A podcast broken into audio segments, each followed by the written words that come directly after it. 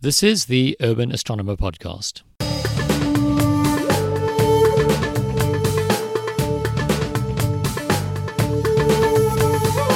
Hi there, this is Alan Farsfeld speaking, and you are listening to the 37th episode of the Urban Astronomer Podcast.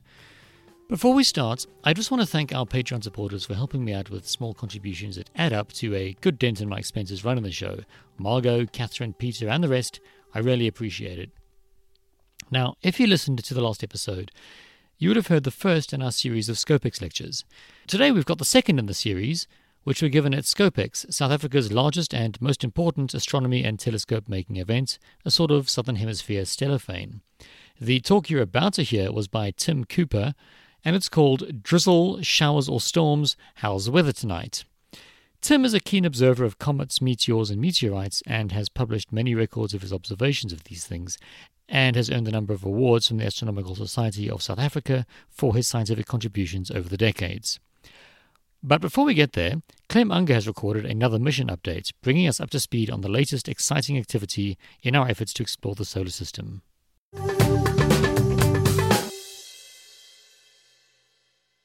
Hi and welcome to the mission update for November 2018 on the Urban Astronomer podcast. I'm Clem Unger and will be your host for this part of the show. Coming up on Mission Update, we will have a look at current and upcoming missions and launches for November 2018. We also have a look into the problems the aborted Soyuz Mission 57 launch caused for the ISS and why that's the case, as well as why Hubble had a wobble. This and more on the November Mission Update on the Urban Astronomer podcast. T minus 10, 9, 8, 7, 6, 5 all three engines up and burning. Two, one, zero, and liftoff of the Urban Astronomer mission update. The highlight of the recent launch activity was without question the aborted launch of Soyuz MS 10, where NASA astronaut Nick Hague and his Russian comrade cosmonaut Alexei Ovchinin Whilst the crew mastered the ballistic re-entry, the apparent failure of one of the four first stage boosters has thrown a massive spanner in the works of the operation of the ISS. Hague and Ovchinin, where the second half of Expedition 57 would have completed the crew of five astronauts, and with the failed launch planned activities on the ISS, such as a spacewalk by Hague and his ESA astronaut colleague Alexander Gerst, will have to be postponed indefinitely bigger problem for the mission planners is, however, when Soyuz will be given the green light for its next crewed flight to replace the current crew of three on the ISS. The main problem is the spaceworthiness of Soyuz MS-9, which is currently docked at the orbital outpost. Due to the limited lifespan of the hydrogen peroxide which uh, Soyuz uses in the re-entry attitude thrusters, the already problem-plagued spacecraft. Remember, it has a hole drilled by some mysterious person. It has a shelf life only until January 2019, and uh, should uh, the Soyuz first stage problem not be solved until then, it's decision time in Houston and Moscow. As the ISS flight directors are very risk adverse, uh, possible solutions could include an uncrewed Soyuz replacement, uh, which is capable of auto docking to the ISS and uh, keeping the current crew of three for an indefinite time uh, in orbit. Or, in the worst case scenario, the crew has to abandon the outpost, uh, come back to Earth with Soyuz MS 9, and the ISS will be operated remotely from the ground up until flights return to normal. And in the media, discussed early launch of SpaceX Crew Dragon or the Boeing Starliner has been dismissed by mission managers very early in the piece. And I suppose we have to wait and see what happens. And I'm sure the December mission update on the Urban Astronomer podcast will have some more news for you. Another hard stopper for space interested Earthbound nerds was the hiccup in the operation of our beloved Hubble Space Telescope. To allow for accurate pointing to its targets, the telescope has a total of six gyroscopes on board, of which three are normally required for operation. All six gyros were replaced during the last Hubble service mission 4 by Shuttle Atlantis in 2009. Of the six gyros, three were of an older design with a shorter life expectancy, and the last one packed up on October 3rd. When one of the newer backup gyros was powered up, it showed that it was not performing within the required parameters prompting mission managers to put Hubble in a standby mode until the problem could be resolved. Luckily, a running restart of the gyro followed by a series of slewing maneuvers did the trick and cleared an internal blockage and performance was back to nominal. This was widely described in the media as turning Hubble on and off, as your local IT guy would do it, but I suppose it was a bit more complicated than that. An interesting Hubble trivia fact is that the telescope requires three gyros for normal operation, but is able to perform observations with two or even only one gyro. But the accessible area of the sky is limited and pointing accuracy is not as precise. So, as we have to hang on for the long awaited launch for James Webb until mid 2021, trusty Hubble after this wobble has hopefully still some life left.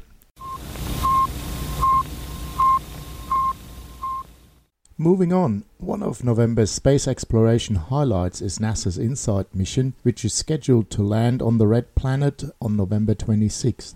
InSight is scheduled to land on the relatively smooth plains of Elysium Planitia, which gives the lander a good chance to find a suitable spot during final approach. The InSight lander is a copy of the proven NASA Phoenix lander that touched down on Mars in 2008 with a different science payload on board. Unlike Curiosity and the Spirit and Opportunity rovers, InSight is a stationary platform that will place its science instruments with a robotic arm on the Martian surface near to the lander. The aim of the mission is to check up on the interior of the red planet with a seismometer to detect Mars quakes, study the heat flow of the surface via the HP3 probe that burrows to a depth of 5 meters, as well as learn about the size and composition of Mars' core with the RISE instrument. The mission duration, provided that the landing goes as planned, is two Earth years. The cool fun fact of the mission is that InSight was launched in tandem with two CubeSats which are traveling behind on its Mars trajectory. They are the first CubeSats at another planet and apart from proof of concept, hopefully will relay back InSight data as it descends towards the Martian surface. As we all know, landing on Mars is a tricky business, and it's a good idea to keep our fingers crossed for the InSight team, as they really don't want to deliver another coffee table for the Martians from the Awesome Astronomy podcast. And now it's time to move to the sad part of November's mission update, as it's time to say goodbye to two extremely successful NASA missions. Aww. First, we need to farewell Dawn, that visited Vesta and Ceres, the two largest bodies in the asteroid belt. The 11 year old mission comes to an end as the spacecraft runs out of hydrazine, the key fuel that enables the spacecraft to point its antenna and communicate with Earth. To ensure to keep the surface of Ceres pristine, the spacecraft will be placed in a high Parkin orbit around Ceres where it will remain for decades. The other mission we need to say goodbye to is Kepler the amazing space telescope that had more comebacks than Frank Sinatra and has found 2,681 confirmed exoplanets plus 2,899 candidates. An amazing mission that has really changed the way we look at the universe. Like Dawn, Kepler has run out of fuel and will remain in a safe orbit trailing the Earth for a very long time to come. But on a positive note, Kepler's successor TESS is about to start its survey of the 200,000 brightest stars near the Sun and looking for new worlds.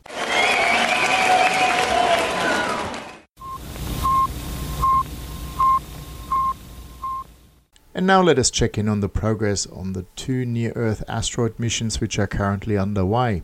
JAXA's Hayabusa 2 mission is in orbit around 900 meter asteroid Ryugu and after the successful deployment of a number of service rovers or better tumblers, it's scouting for a suitable site for the acquisition of a surface sample. The rugged surface of Ryugu complicates the touchdown sampling maneuver and it may be some time before we see the first attempt happening.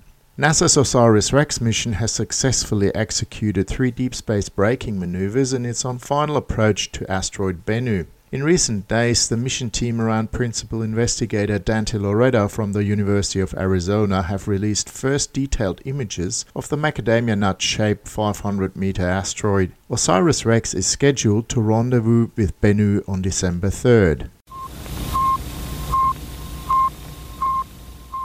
And finally, let us have a brief look at scheduled launches for November and early December 2018. Rocket Lab's first commercial launch of two Lemur CubeSats is scheduled for November 11th. After the successful test launch of the two stage Electron rocket with its controversial disco ball payload, it's now business time for the New Zealand arm of the American Aerospace Company, and hence this is how this mission was named. A supply mission to the International Space Station will launch on November 15th from Wallops Island in Virginia. The uncrewed Cygnus spacecraft will launch on an Antares 230 rocket and will take important supplies to the ISS. On November 29th, a United Launch Alliance Delta IV Heavy will take a classified payload, or in other words, a spy satellite, for the U- US National Reconnaissance Office into orbit. And last but not least, in early December, on the 8th to be precise, the Chinese Space Agency is launching its Chang'e 4 moonlander and rover on a Long March 3 rocket. Chang'e 4 will be China's second lunar lander and rover and is also the first mission in history to attempt a landing on the far side of the moon. All right, you made it. This was the November 2018 installment of Mission Update on the Urban Astronomer podcast. As always, Urban Astronomer Alan and myself are keen on your feedback, and you can contact us via Facebook, Twitter, and the Urban Astronomer website. You find the links in the show notes of this podcast. I'm Clem Unger, and until next time, fly safe and bye for now.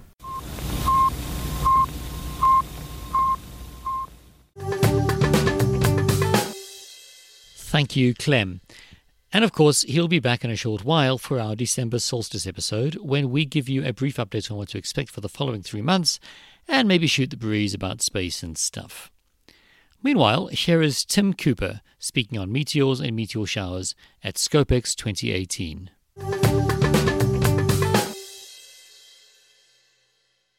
Tim Cooper is a specialist in um, meteors, meteorites, bolides, fireballs. He monitors the whole lot, and he's got all sorts of other stuff, um, which I might be able to tell you about later.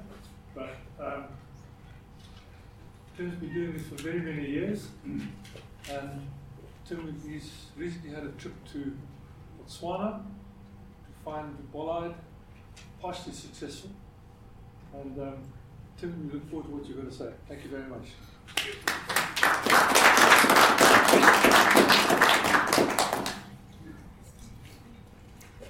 Morning, everybody. So, um, title of my talk this morning is Drizzle, Showers or Storms. How's the weather tonight? And you can see that there is a question mark. So, how is the weather tonight? Um, well, if you're going to stay for the star party tonight, uh, there's good news because this is the synoptic chart for today. And you can see that there's a low pressure off towards the west, but over the uh, whole of the subcontinent, there's rather stable weather. And so the prospects are quite good for for clear weather tonight. So the answer to the question, showers, uh, storms, uh, there are going to be no storms or showers tonight uh, that we know of. Okay, but uh, when we talk about that weather that you've seen on that synoptic chart, uh, all of that weather takes place basically in a layer which we call the troposphere, uh, which extends up to around about an altitude of about 15 kilometers. So we live in that area. Um, this is uh, supposed to be um, Mount Everest over here, which has had which has an altitude of around about nine kilometers. So that's even within the troposphere, within the area that we experience all this weather.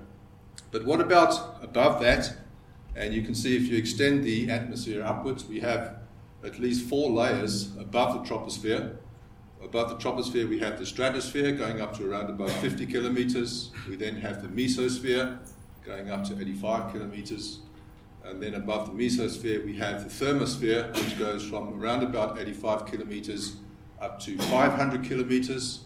And then above the um, thermosphere, we have a layer called the exosphere, and that extends up to around about 10,000 kilometers. And that's the point at where basically you cannot recognize uh, the, the atmosphere anymore. So um, we've got our own weather here. But there is another weather system which is going on in this area here, uh, roughly between the altitude of around about 80 kilometers and 120 kilometers, and that's the area where the shooting stars burn up, which we call meteors, and these often come in, um, in showers. So if you go out and uh, sit under the sky or any dark night, you're sure to see maybe one or two of these shooting stars. That's an example there. Um, and this basically, these are sporadic objects, and we might call these, um, these objects then uh, meteor drizzle. Um, at certain parts of the year, if you're lucky, you will experience what's called a meteor shower. And then you might see 20 or 30 of these objects coming from a certain part in space. You will know that there is a shower in progress because if you trace these paths backwards, they all seem to come from uh, the same part of the sky, and that's what we call the radiant of the meteor shower. On very rare occasions, you might experience what we call a meteor storm. And this is a woodcut of the meteor storm in 1833, which resulted from the um, apparition of the Leonid meteors. Um, why do we have a woodcut and not a photograph? Well, simply because uh, this was this particular storm was before the age of photography. So there are no photographs which exist of this particular meteor meteor storm. But uh, basically, um, meteors on this particular night uh, fell at the rate of around about 10 to 20,000 meteors per hour. So this is um, really a meteor storm. Um, the other thing about this, it's a, it's a woodcut, not a photograph. Uh, and of course, this happened before the age of the internet. In those days, they had the uh, carrier pigeon. if only life was so simple. Okay, so um, on this particular evening, um, stars were reportedly uh, to have fell like rain. We know, however, that they are not stars. Um, so, what are they? And the answer comes from this. This is one of the op- one of the oldest uh, remnants from the formation of the solar system. It's a comet, and what you see here basically is the two comet tails. So the nucleus is over here, and this comet was called Hale-Bopp. It was a comet which um, was very bright in early 1998. Um, and what you see here basically is the two tails coming off of the comet's nucleus. This is the, the gas tail or the ion tail, which is formed from the volatile matter in the comet, and this particular uh, color you get from the ionization of carbon monoxide in the comet. And then you have this very bright tail here, which is the dust tail of the comet. And this shines by reflecting sunlight. It doesn't give off any light of its own, it actually reflects sunlight. So we have a dust tail, a dust tail, and a gas tail, and that gives us clues that comets basically are made up of these frozen ices um, uh, mixed in with dust. And um, this description was what uh, led the astronomer Fred Whipple to call these objects dirty snowballs.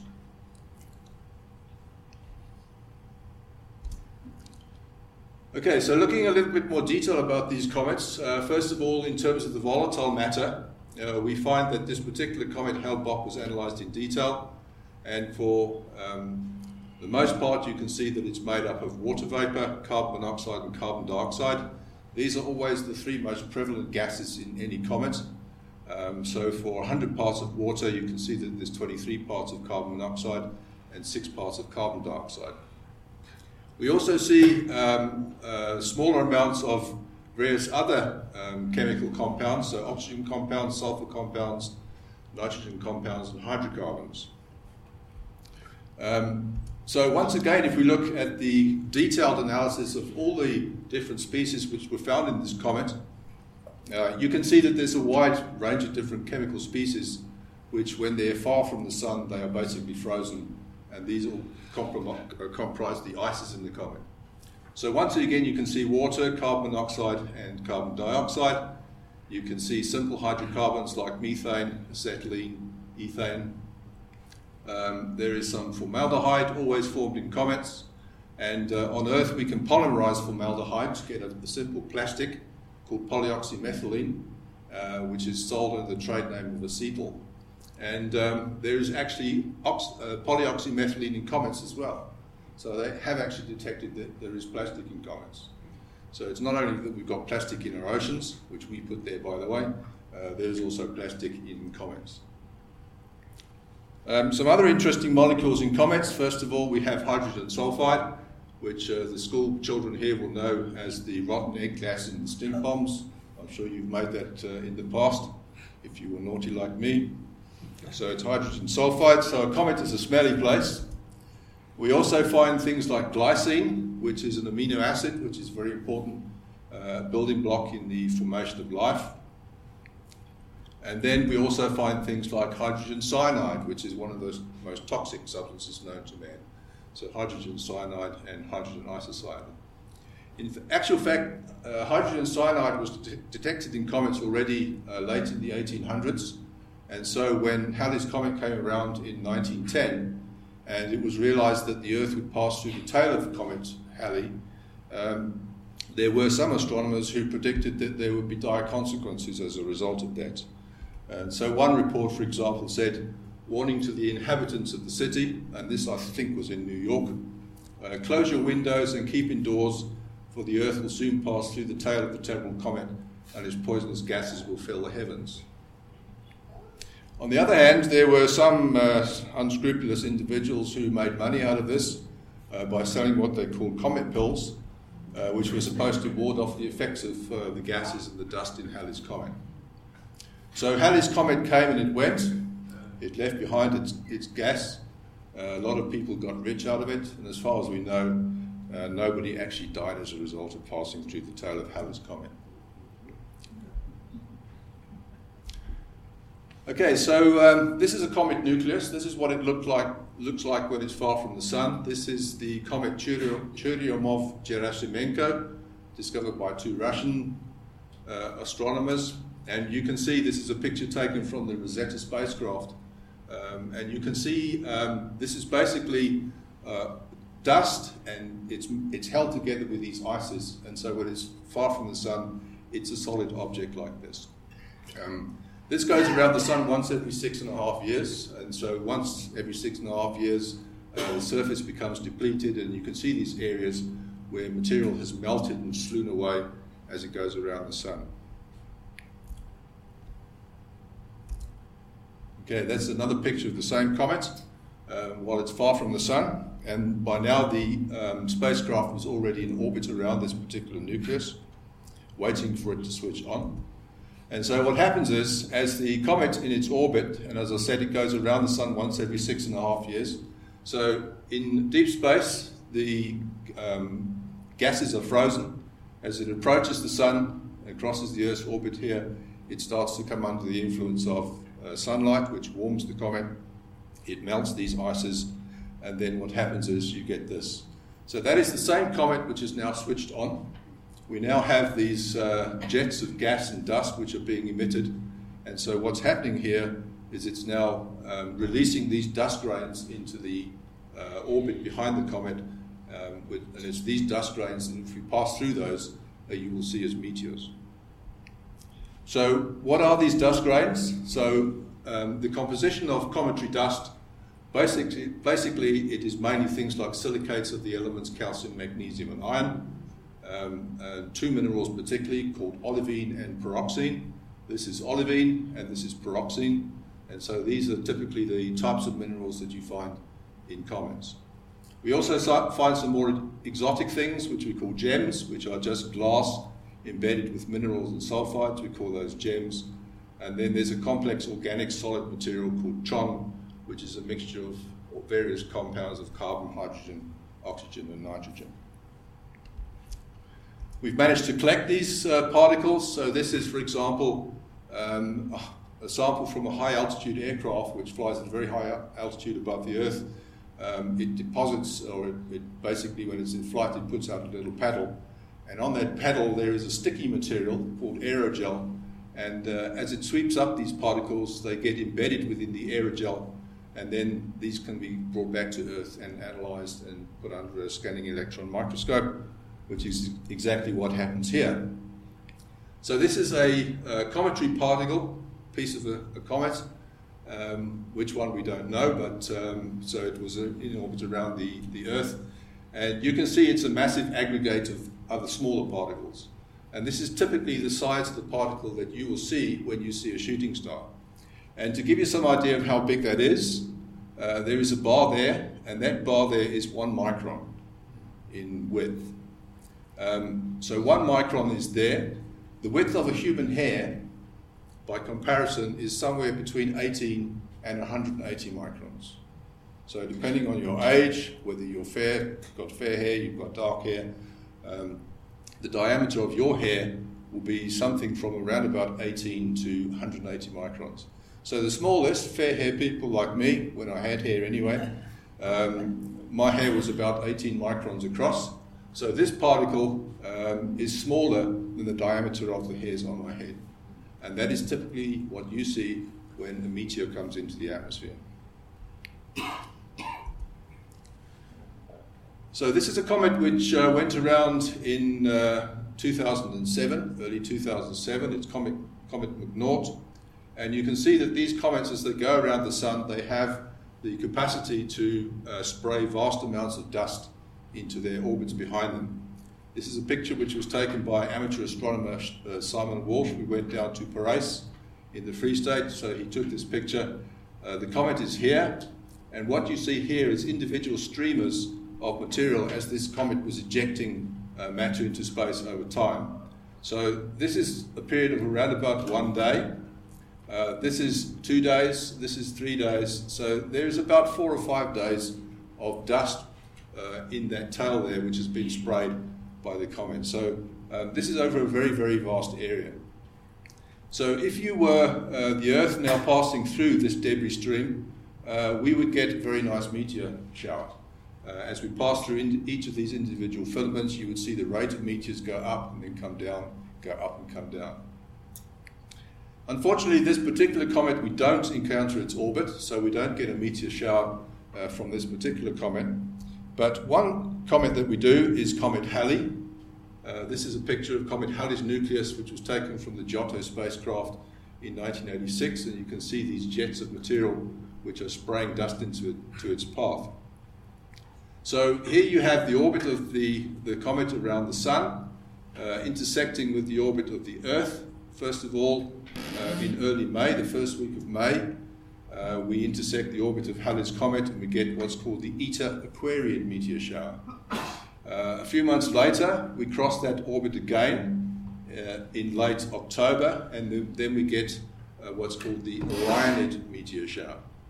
So Halley is one of the few comets which actually we cross its, its orbit twice in a year. Most comets we only get one shower um, per year. Uh, the question is, uh, if these are meteors from Comet Halley, why are they not called the Hallyids? Why are they called the Eta Aquariids? Or are they called the Orionids? And the answer is to be found in this slide here. So this is typically what you would see if you were um, sitting outside in early May, just before dawn, and looking towards the, the east, um, we have the constellation over here of Aquarius. Um, over here is Cygnus the Swan, and um, I can't quite see it from here, but anyway. So what we have here is we have, uh, I've represented four meteors by these arrows, uh, what happens now is if we trace the path of these meteors backwards, there's a point at which they intersect. So if we take that away and represent that, that is the radiant of the Eta Aquarius, and it just so happens that it comes very close to the star Eta Aquarii. So these meteor showers are basically named not after the comet which spawned them, but after the constellation from which they emanate. So this is the Eta Aquarius, and they come from very close to the star Eta Aquarii. Um, there are a few meteor showers which we see each year. Uh, so we see, for example, the Eta Aquariids we've just mentioned. They give us a shower in the first week of May.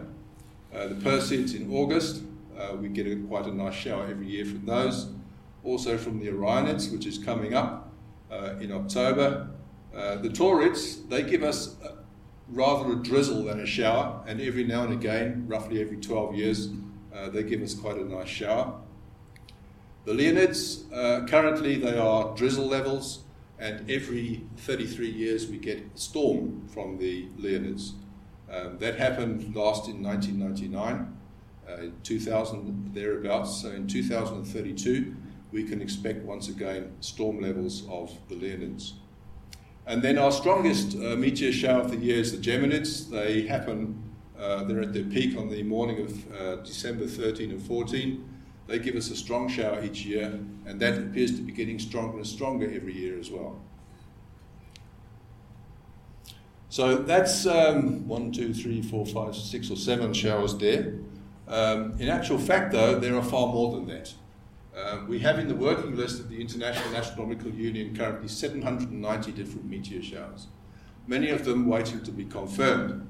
So, this is basically a plot of all of the meteor radiants that exist, uh, basically in the northern hemisphere and on the equator. So, the equator is here, and every single dot that you see there is the orbit which has been determined for a meteor coming into the atmosphere.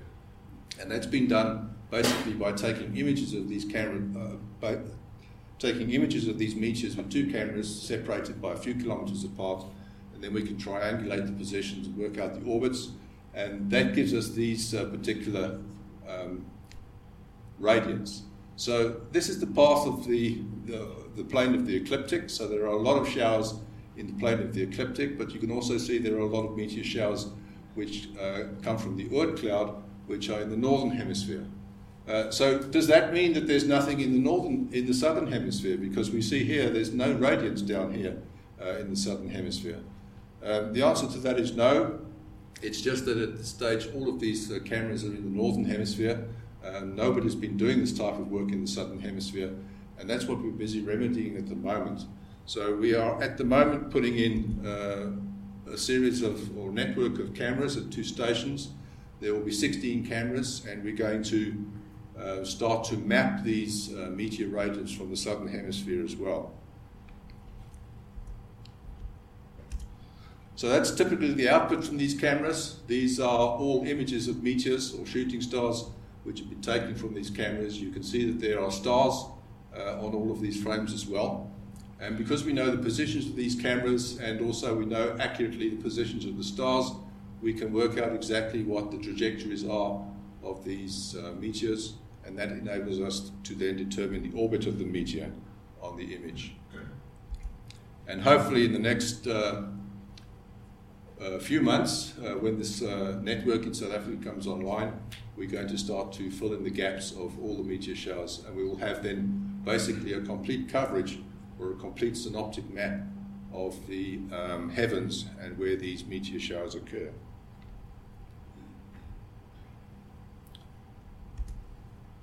So to come back to uh, this one, that's the that's the weather for today.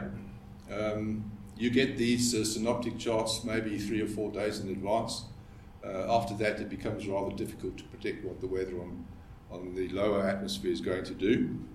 Um, if we look at the situation with the upper atmosphere, with these meteor showers, uh, this is typically what we can expect, and we can predict these very accurately.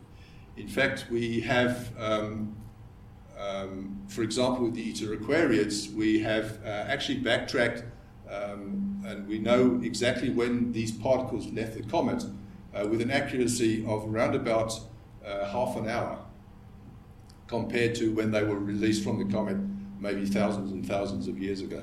So we can predict these meteor showers with great accuracy. So the ones that are coming up for the rest of this year, first of all, we have in late October the Orionids.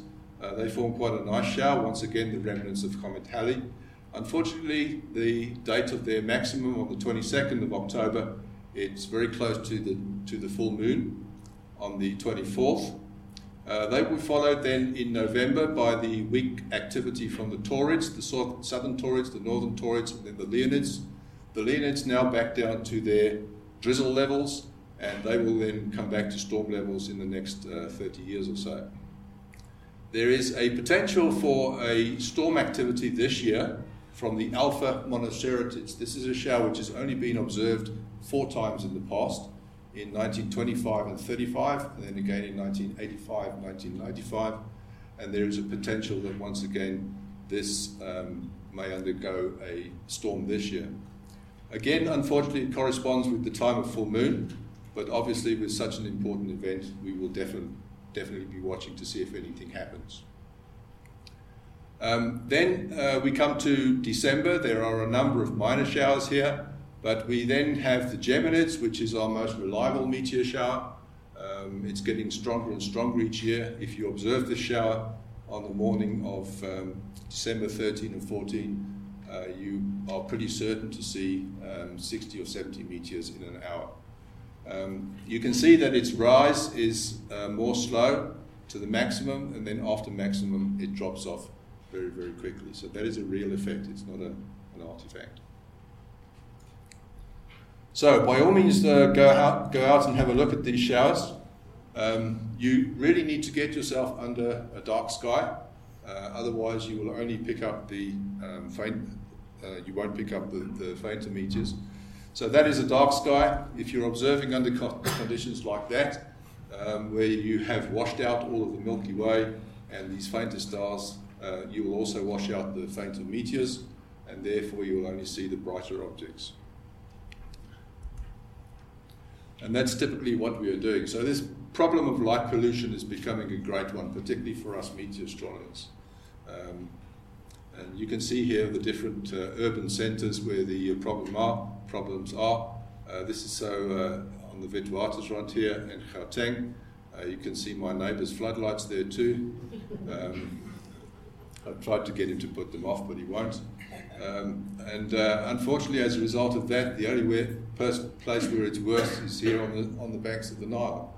Um, you can also see here that uh, the number of spaces in, in South Africa where we really have dark skies is starting to, to diminish. So we really need to all take responsibility and do something about this. So if you want to watch meteors, um, and I do watch meteors quite successfully here from, from Kempton Park, um, so I'm sort of on the edge of this area where it starts to get particularly bad.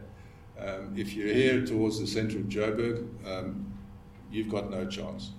Uh, so if you really want to see uh, meteors, uh, get yourself outside to one of these areas, and you can start to look these uh, maps up. These light pollution maps are available online. So if you want to know if you're in a good area to look at meteors, you can find your location on these maps, and this will tell you exactly uh, what the light pollution levels are around you. Okay, so um, that's basically it. So I've said to you that uh, the weather for today, uh, there's going to be no showers uh, up to an altitude of around about uh, 10 or 15 kilometers. Uh, but remember, that's not the only weather that's on the go uh, there's always this weather in the form of shooting stars as well. Thank you very much.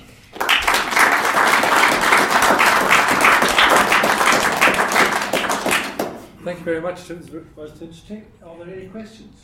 Yes, sir. Yeah, that one where you show 760 uh, meteors that have been tabulated in other places, I see them in different colours. Is that, is that the actual colours of the meteors as well? No. No, that those colours are just uh, for effect, so that you can separate. So you can you can then see every, every um, colour there will belong to a, a, specific shower. So the Geminids, for example, will all be orange, and it's just to show that they are Geminids and differentiate the different showers. Any others? Yes.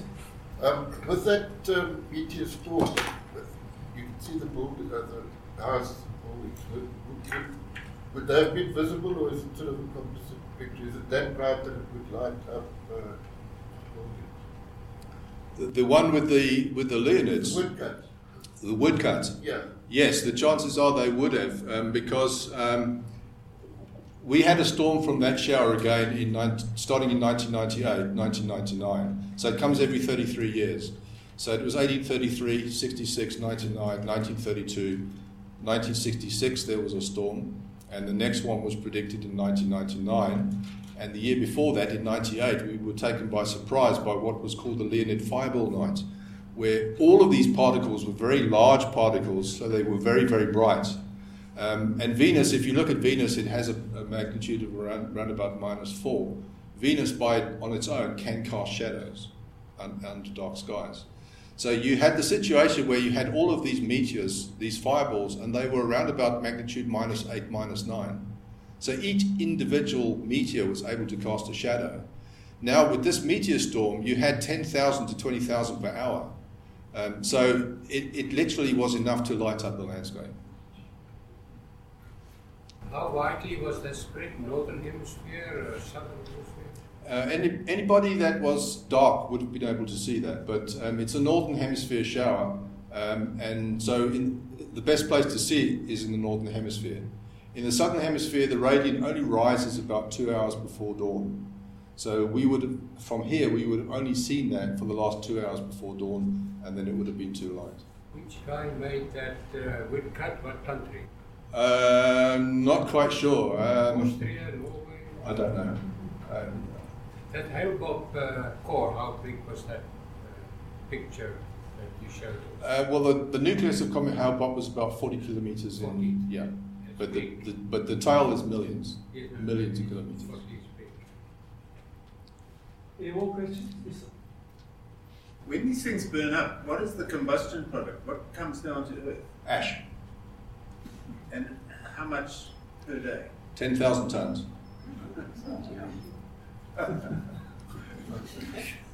No, we can be putting on weight on a daily basis. Um, actually, we're not. It's actually in balance. So we get hit by about 10,000 tons a day, and we lose about the same from, from volatile gases like oxygen, nitrogen, which actually is at the edge of the exos, exosphere, and then those particles get carried out into space. So, so our, the mass of the Earth is actually pretty much constant. Oh, good. Didn't know that. Thank you. Yes, sir. Every now and again, when I get up on top of my roof to go and paint it, it's full of stones. And I used to think it was my neighbours throwing rocks at dogs. But I think that it's actually coming from outer space because there's a lot of very small ones. And some of them are magnetic. Are those actual meteors or what? I doubt it. I'm very much doubt it.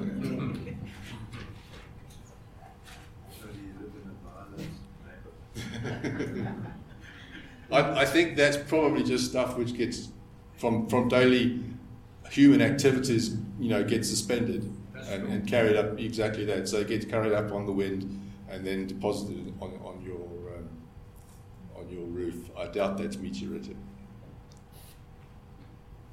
Well, if there's no more questions, then, then I have a, a job to do as president of the ASSA. And at the AGM of the Astronomical Society of Southern Africa, Tim was awarded the Overbeek Medal. This is a medal which has recently been created in honor of Danie Overbeek, who was a renowned astronomer, observer in South Africa. And uh, the medal is for the amateur member, the member of the ASSA, who's done a remarkable amount of observing of a high standards. So I'll read out this citation. Um, Tim has been a long-standing member of the ASSA, having been awarded a Long Service Award in 2008, along with honorary membership in 2005, and a President's Award in 2006. His main interest is in comets, meteors, and asteroids, and he has made significant contributions to our understanding of these objects through his meticulous observations and detailed recordings of a large number of these events. They have been published frequently in MNASSA, which is the Journal of the Astronomical Society, and other publications both nationally and internationally. His presentation at a recent ASSA symposium in 2018, where he described participation of the Camera for All Sky Meteor Surveillance, which he talked about just now, um, network in conjunction with the SETI Institute, is one of the more significant papers at the symposium. CAMS aims to detect meteor streams from potentially hazardous comets, and this clearly demonstrates its capacity to develop an observing equipment and its ability to collaborate internationally. His recent outstanding efforts as a part of the team tracking down the bolide over Botswana has given the ASSA a prominent standing internationally after press briefing in Gaborone, Botswana, highlighting the details of this remarkable event to be published in MNASSA. I can think of no more deserving candidate than Donny Hook than of the Overbeek Award than Tim Cooper. And we're very fortunate today in that we've got uh, Danie Overbeek's daughter and son here tonight to make a presentation to Tim. So Tim, would you please come and collect the medal from Margaret? And well done, Tim. Much deserved.